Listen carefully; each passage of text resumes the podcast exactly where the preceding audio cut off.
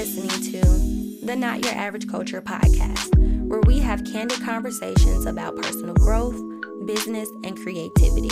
Because let's be honest, creative or not, life can get messy, especially if you are a creative entrepreneur. But you don't have to go at it alone. There's a whole community and culture around the lifestyle of creatives.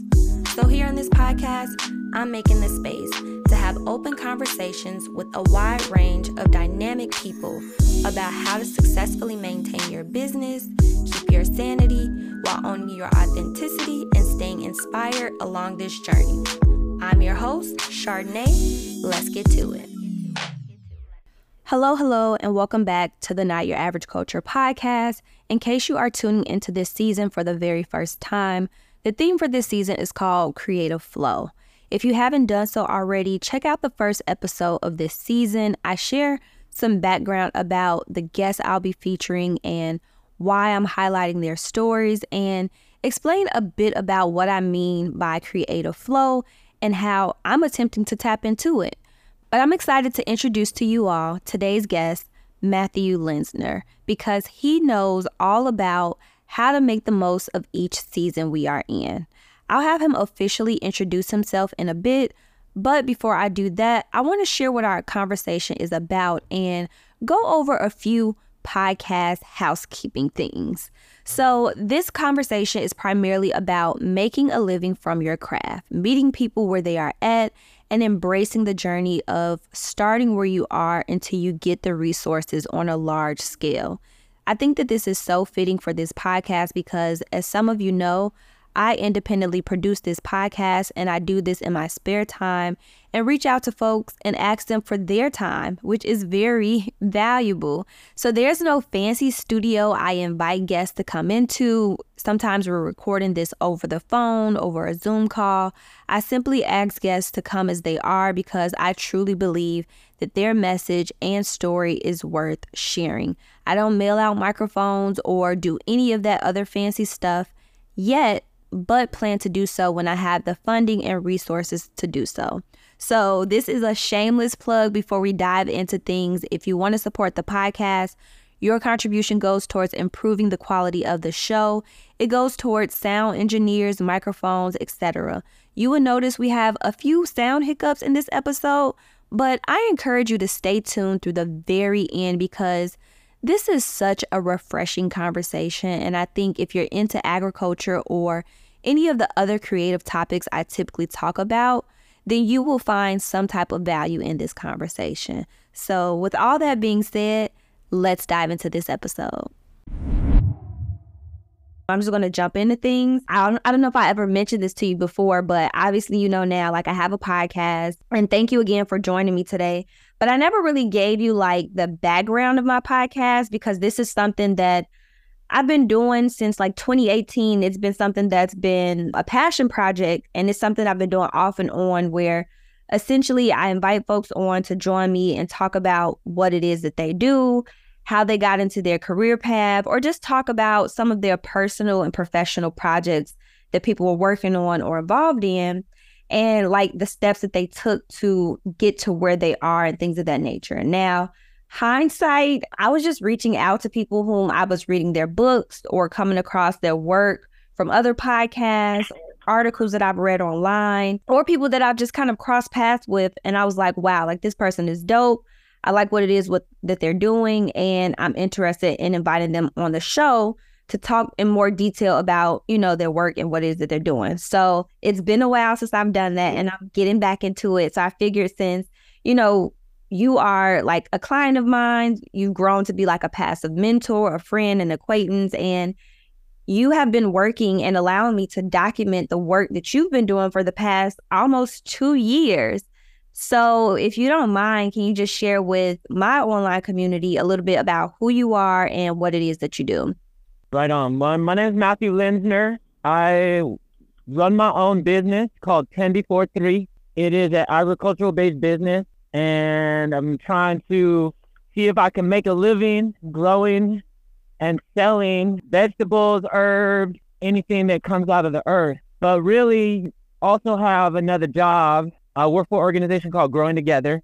And what we do is we do uh, school-based garden installations and education. So I run a program for that organization called Farms to Schools. And what our program does is take unutilized land in West Contra Costa County and we transform it into production farms. And so we did an analysis of all the open spaces out here in West Contra Costa Unified School District and found that there was actually a significant amount of land that was just kind of sitting on school property. And so we proposed to, to launch this project.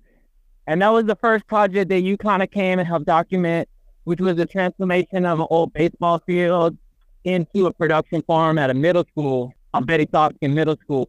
So, you know, so that's one aspect of the work. Honestly, you know, the work is totally intertwined with intergenerational learning and really trying to just get folks to reconnect to the things that are healthy and nourishing and for them. So being outside, working the land, eating healthy food, interacting with each other, and creating healthier communities. So there's there's multiple different tenets of the program, but at the end of the day, the goal is to get more people involved with working the land, growing food, and creating healthier communities. Nice, nice, nice. So, how did you get into agriculture and what does a typical day look like for you? Yeah, well, it's, funny because growing up, I never really liked helping. You know, my mom always wanted me to help out in the garden. And I was kind of like, whatever about it. But what we always did was go camping and go hiking and like get out of the city and go up to the mountains. And for me, that was like, that was my safe place where I just felt like I could really be myself. I found a lot of peace, you know, and really like connected in a deeper way on those excursions out of the city. And so uh, it wasn't until actually I graduated high school, I went away up to, up to the Northwest to go study. And I thought I wanted to study like environmental justice and, you know, like environmental like studies and, you know, just like how can we protect our net our natural places? But I kind of like got really disenfranchised with that work and just realizing that it was a lot of like policy or it just didn't really resonate with me. But up there, I also got exposed to the concept of how interconnected food production is with ecological health and how that also is intertwined with our own personal health so for me, it was like kind of a journey of like figuring out, you know, I was like, I was actually transitioning into becoming vegetarian and vegan. And so I was like exploring a lot about like, you know, like plant-based diet and growing food kind of got interesting. And so through my like exploration with environmental studies and kind of my, you know, dissatisfaction with that, I I realized like I had this aha moment where I don't know whether I was like reading or studying, but basically realized that like the majority of the land that people interact with in the world is agricultural land. So what we do to the the the land, the farms, like the what we do to grow our food, how we take care of the land, could actually have like a bigger impact on, you know, overall ecology and environmental health than, you know, doing like Earth First or like you know, Sierra Club stuff. Now, not to say that that work's not important, but for me, it was a real clear path then because I was also like diverging away from the corporate food system and, you know, genetic engineering was really big. Like there was a huge fight to like get Monsanto to label their, their GMO products. And it was just, there was a lot of that going on at the time too. And so it all just kind of like came to a head, actually changed schools and studies partway through my, my undergrad. And I went up to Evergreen State College in Washington, Olympia, Washington, and they have the second largest campus in the country, but the majority of it is actually for it. But they also have a, a school-based production farm, and so they have a whole ecological agricultural program. And the cool thing about that school, which I really enjoyed, was that you take one 16 unit course. And so rather than having, you know, four credits here, four credits here, and having all these different classes, you're able to really immerse into the studies. And so I spent two years studying soil science, cropping system, and, you know, being on the farm there. And then I always wanted to return back to the Bay and do urban ag work. And so I came back and you know, I tried to land somewhere and figure out what was I going to do. And so I started working actually in food service, you know, like cooking, washing dishes, serving food. And through that, I found this really cool little tea house in East Oakland called Deep Roots Urban Tea House. And it was just like a, it was an independent business. This lady had a really dope vision, what she was trying to do. But what was cool about that tea house was it was really connected to community org especially in the neighborhood in Fruitvale. And so I met some folks from an organization called Oakland Leaf. It was just really starting to like do some work. They were doing after school programming and they had this plan to launch a program called Love Cultivated Schoolyard.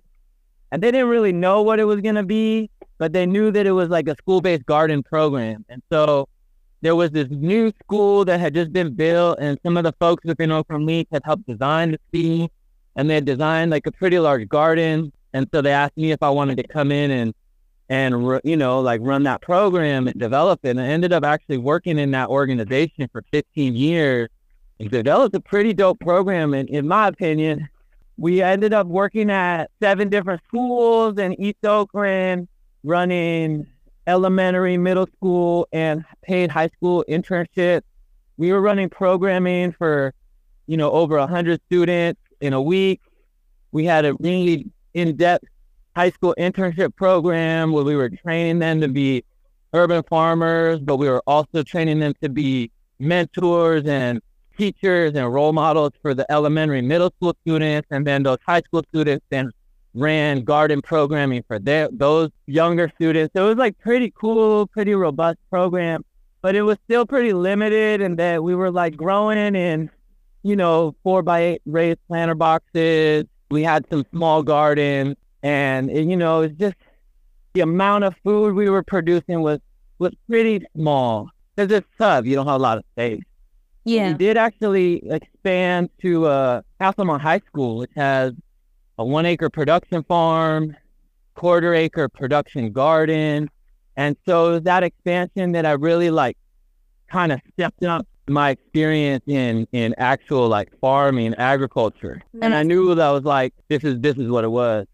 And that's something I kind of wanted to deep dive into and just get you to talk more about because the biggest thing that I, what I have been enjoying with collaborating with you on this project and working with you on this project is because this is almost like a step up from home economics. And I know like a lot of schools don't really offer home economics where they teach you like how to cook inside of like high school or elementary school. And there's a lot of folks who like grown, grown who still don't really understand the importance of like how to cook a, a nutritional meal and things of that nature. So I kind of want you to expand and elaborate on like the program that you have built for these students and how it is kind of like what it's doing for the students and how it kind of connects to like that home economics piece and how you're kind of bringing it back into the school system but in a way where it's also inviting students to learn how to grow their own food. Yeah. You know, it's like, it's, it's kind of crazy because in all my time, like doing this work with, you know, urban students, young people, like the majority, I would say there's like five to 10% of the people who just like will refuse to do it, right? The majority of the people, you know, you get like 10 to 15% of the people who are just like about it right away. Maybe they did it. We have a lot of students, you know, who came to this country that they have like in their family experience, they have history of growing food. Maybe they even themselves worked on farms when they were little. But then we also have a lot of students growing up here. Maybe their granny did it in their in their backyard, or maybe they go to relatives. So there is still this connection, even though I would say like it's really important that we maintain it because it's getting lost quick, you know, with every generation, right? We lose so much knowledge. But um, most students, they'll come out there and they'll be like, ooh, I don't want to get dirty. Like, my shoes, my clothes, whatever.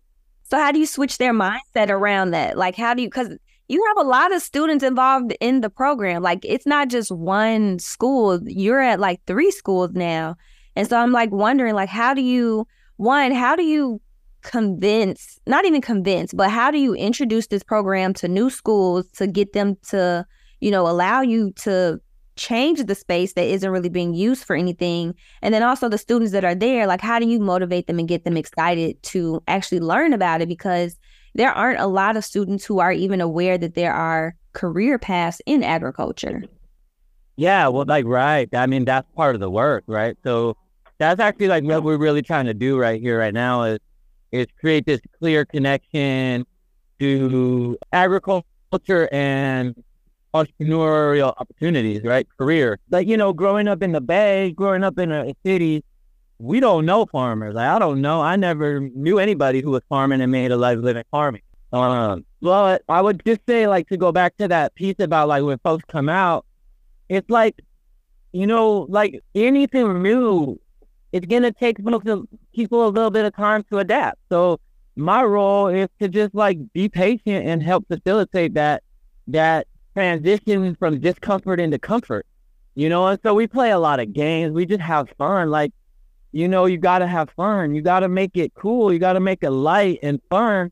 Or if it's just work, work, work, people gonna get turned off quick, right? So, you know, I feel like it's interesting, like talking to you about the journey because I think if you had asked me five years ago, ten years ago, I think I would have wanted, I would want to be where I am now then. But I could not be where I am now without having put in all those years doing it the way I did, right? So it's like it's just a means to an end. I feel like I was an educator first and a farmer second, and now coming out here to this new project, which we've been doing for like two. years. now we're going into the second year, or we're, we're coming out of the second, going into the third year. I'm a farmer and an educator, so I kind of have like that skill set. Like I know how to hold groups, I know how to engage students, kind of know how to you know judge when people are ready to do more or when they still need time. Like you know, those are those are nuances that are really important for young people. But I think honestly, like the land, the wonders of the earth, they just us. Like we can get kids entertained by just turning over logs and looking at what's underneath. You know, I'm just looking at the bugs, or picking flowers, like simple things like that. For for those students who maybe just need more time, you know, not quite ready to get into it. So it's like I try to like meet them where they're at because what I don't want to do is alienate anybody. You yeah. just want everybody to feel like this is something they can access and they can access it to the degree that they they want to and whenever they're ready they can go for more. Yeah, that's so real and it's so interesting that you say that the part about the journey about like, you know, you are like you're content and happy at the space that you're at now and 5 years ago you didn't know that you would be in this place. And like personally I can relate to that and I can connect to that because I've also had to do a lot of shifting in my own personal journey as well of just being like a creative. And even like you said, even earlier on, like, you know, you have two jobs. That's kind of like the norm out here in the Bay. Like people hold down multiple different jobs because that's the time and the space that we're in. And I also remember like we briefly had this conversation about, you know, like when you ask for an abundance of work or opportunities, but also being prepared to take on the task when the opportunities arise. And that's something, you know, in my journey, I've had to learn how to shift and figure out like okay what things do i need to put into place so that way i can manage and maintain you know all the different opportunities and the things that are coming my way and i'm curious for you in your field what are some things that you've had to had a had to have a personal mind shift around or systems you've had to put in place in order to expand on the things that you're doing and you know make this program accessible to you know other schools in other areas yeah that's like that's a cool question i like that the way you frame that because i think a lot of times we feel like things happen to us and we're we don't have any power over what happens to us, you know? And so then we're like, I can't help it that the situation is like this, right? But at the end of the day, like the power we have is like how we deal with it. So I would just say like I'm I feel pretty blessed in this area in West Contra Costa County. I feel like the timing was just right for me to come and start this project. We work with the school district, you know, they provide us the land, resources like water uh, at no charge. And so what we do in turn is we provide a service. You know, obviously we we develop the land and we're developing this program, which is a huge win for them. But we do the education piece as well. But you know, being in a community, being at a school, you oftentimes will get different players who have different ideas or different things. And sometimes it's not necessarily like what the goal of the program is or the goal of the project is. But I feel like as a as a leader, it's really important to be open to different ideas and to give things a try. You know, like to not just be closed off and say, no, we're not doing that. We're only doing it this way because that's what we decided. Mm-hmm. I've, i found that rather like just being open to, you know, allowing people to come into the space, kind of give ideas, engage with the space in ways in which maybe I, I wouldn't necessarily have thought of you know, obviously like giving people things is, is huge. Like growing on a farm, you know, people come, I want them to leave feeling really excited. So we always try to give people a little bit of food or some flowers to walk away with. You know, little things like that go a long way. And so, yeah, you know, like honestly, the challenge in this work too is like balancing it all because the end of the day, like we need to grow the food, we need to be able to process the food, harvest and, and distribute the food, or else it's not successful and the program's not doing what it needed it needs to do. And that takes a lot of time and energy. But we also need to serve the community and engage them and work with our young people and teach our young people. So, you know, finding that balance is definitely uh, a challenge. It's, it's a constant dance and with the changing of the seasons and, you know, the ebbs and flow of the work, you know, we get like hit with a lot of work in a really small amount of time. And then we get hit with periods of time where it's kind of just like cruise control. So, you know, just like no day is the same. Every day is different. Every week's different. And so being flex and being able to adapt in that way is really important too.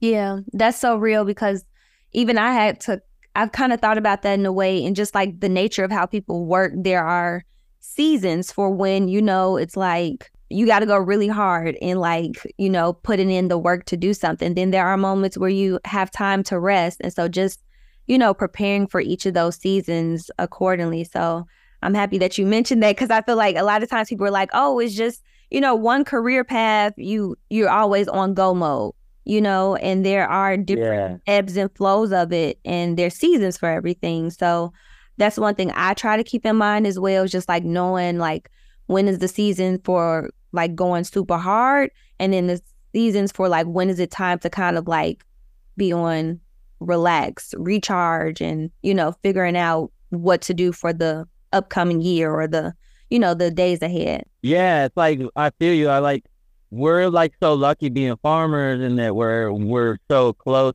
to the season and and the changes, you know, but like it's like that time for incubation, that internal hibernation time. It's so important and our society doesn't value it. You know, we don't value sleep and rest. You know, I used to actually like before before I came out here to be a farmer, I was a soccer coach. Mm. And I was a high school soccer coach for a number of years.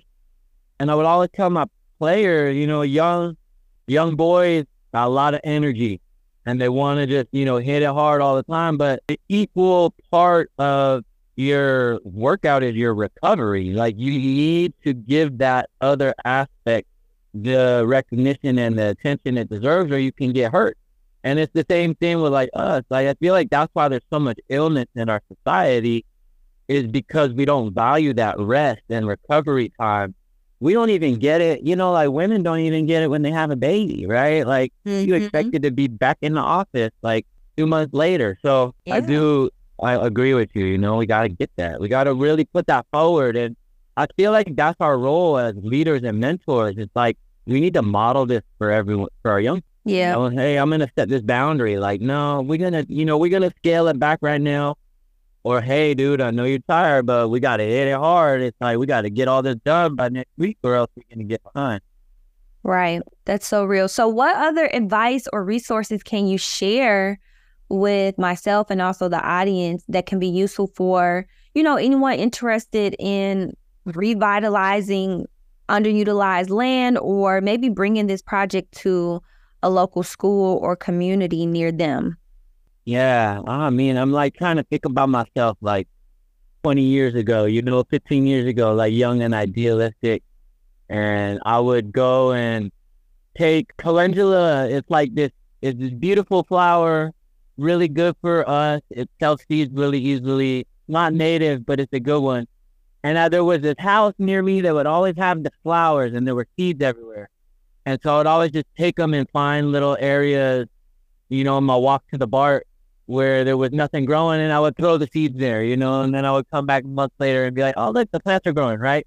Uh-huh. So it's like finding those opportunities to practice, you know, and I think the challenge that most of us have is uh, limited resources, right? Like land access is a huge one. We're not all in the position that, that I'm in where you just get, you know, big pieces of land and, and, and the school's like, yeah, come and do it. But I think that, you know, we can, you can take those baby steps to get there, right? So like starting a small garden in your backyard, in your front lawn, in your neighbor's lawn, in the curb space, like having pots. I think just practicing, practicing, learning and having fun. Like for me, I'm always like, what's the what's the thing that's gonna get me excited to learn about this year? You know, and that's kind of like I feel like we gotta all hop on that wave of, you know, continually pushing ourselves to learn, learn new things. Don't stop. Like somebody who's been a professional at something for 30, 40 years still has something to learn. And so like remembering that and then finding the joy in it, you know, like what gets you excited? What gets you happy? What makes you really like used to go and do it? And then, then try to make it happen, you know, and that's like obviously easier said than done. We got a lot of limitations and, and obstacles, but there, you know, there's a, obviously a lot of folks already doing the work. So find an organization that's doing something similar to what you want to do and just reach out to them about volunteering, you know, go to open, open farm days, support just support people, like buy from local farmers. It may cost a little bit more, but you know, that money goes a lot further. Like we can't compare what we're doing to what they're doing in the San Joaquin Valley where they have, you know, 400 acre farms and it's all mechanized and computerized. Mm-hmm. But what we can do is say like, we're creating a rich ecosystem for, you know, the goal is for, for generations, right? So there's a there's a difference, you know, and I think like it's hard, man. People don't want to spend money for food. They don't want to spend it. And Yeah. used to getting food for cheap and it's hard making a living selling vegetables. It is. It's it's it's hard making a living selling art, vegetables, almost anything these days. Like trying to convince people, like you need this, the importance of this. Like this is why this matters. Like it's yeah, it's hard, and so that's why I kind of do what I do, which is like I try to share and document the process of things because people see the end result and they think like, you know, oh well, th- this should be easy. Like you do this, so and it's available or they think that we, everything is just so accessible because maybe we have grocery stores almost in some areas it's everywhere so we think like oh like it's never going to run out and so Yeah. It's just kind of like this expectation of like you know it's already there and they don't really understand the work that goes into it is basically what i'm trying to say and so you have Yeah, to explain to people value the- that word. the value, the value and everything that's being put into it and why it is important. So just as as much as we are like producing these things, we also have also have to show like the work that goes into it and why it is that valuable. Because I think sometimes people Well, forget. That's why I really appreciate our collaboration because it's like you are telling the story, you know, like, and that's like what you're saying, like, if we don't tell our own story, then it's either not going to get told or somebody else is going to tell it for us and it's not going to be accurate, right? So exactly. I really appreciate you and, and your work you're doing as well. Oh, thank you. thank you. Well, I'm I w- don't want to take up all of your time. I know you're still out in the field working and things of that nature. So I'm just going to wrap up this podcast on a fun and light note with a few random pop questions to leave our listeners with a fun takeaway and just a little food for thought for the day. And so, yeah, the first question I have for you is like a it's a philosophical question.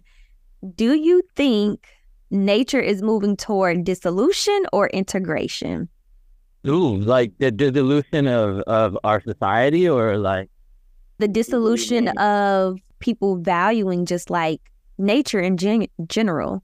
Or mm. do you feel like people are finding ways to bring nature into more aspects of maybe even like architecture, like how people um, build new homes or determining like where things are being built because they're being mindful of nature or vice versa do you feel like people are kind of losing sight of the importance of nature yeah that's a that's a deep one i think that overall the critical mass is moving towards a reconnection like i think everybody recognizes that we need to be connected to the earth, that we are all interconnected beings. And so, you know, like whatever I do to the earth, I do to myself. I feel like that definitely we're all moving towards there. However, I do feel like there's this continued push. It's like capitalism's last gasp of, you know, trying to maintain power and the people who are basically the capitalists and the the ones in, in power who are pushing our economy to being a destructive one, right? So like all the oil barons, all the ones who are holding on to that power and that wealth are are working harder, even more extreme, to keep us on that path. So it's like this separation that's happening, and I feel like it's happening on many different levels in our country, right? Politically, socially, as well. Yeah. What What's one thing you feel like you could never outgrow? keeping things in the theme of agriculture. What's one thing you, yeah. think, you think you can never outgrow? Oh, well, I could never outgrow a nice little cuddle session with my children. Oh, even if even when they're old, I'm still gonna want to cuddle with them. that is so sweet. Favorite season, summer or winter? Yes. Oh man, I thought for the longest I was a summer. I'm a summer baby, so I love the summer, but I'm recognizing the importance of winter as well. you didn't sound too excited about that. My birthday's in the summertime, so I'm always it's gonna be summertime all the time for me. That's why I'm hey. from Chicago. I'm like, I gotta have some some sun. You don't want to deal with that cold wind. I don't. huh? I don't. I'm not a fan of it. But yeah, that's all the questions I have for you today. Do you have any final thoughts or anything you want to share, or how people can get in contact with you and just stay connected to the projects and things that you're working on? Yeah, for sure. So we're, you know, the next phase of our project is we're actually trying to develop micro enterprise from the farm. So we're using the produce that we're growing. A lot of it's going back into the school district, feeding students, feeding families. And then the aspect that we're working on for this season is to develop a business plan and to get more local businesses to carry our produce. Uh, we're also doing cut flowers.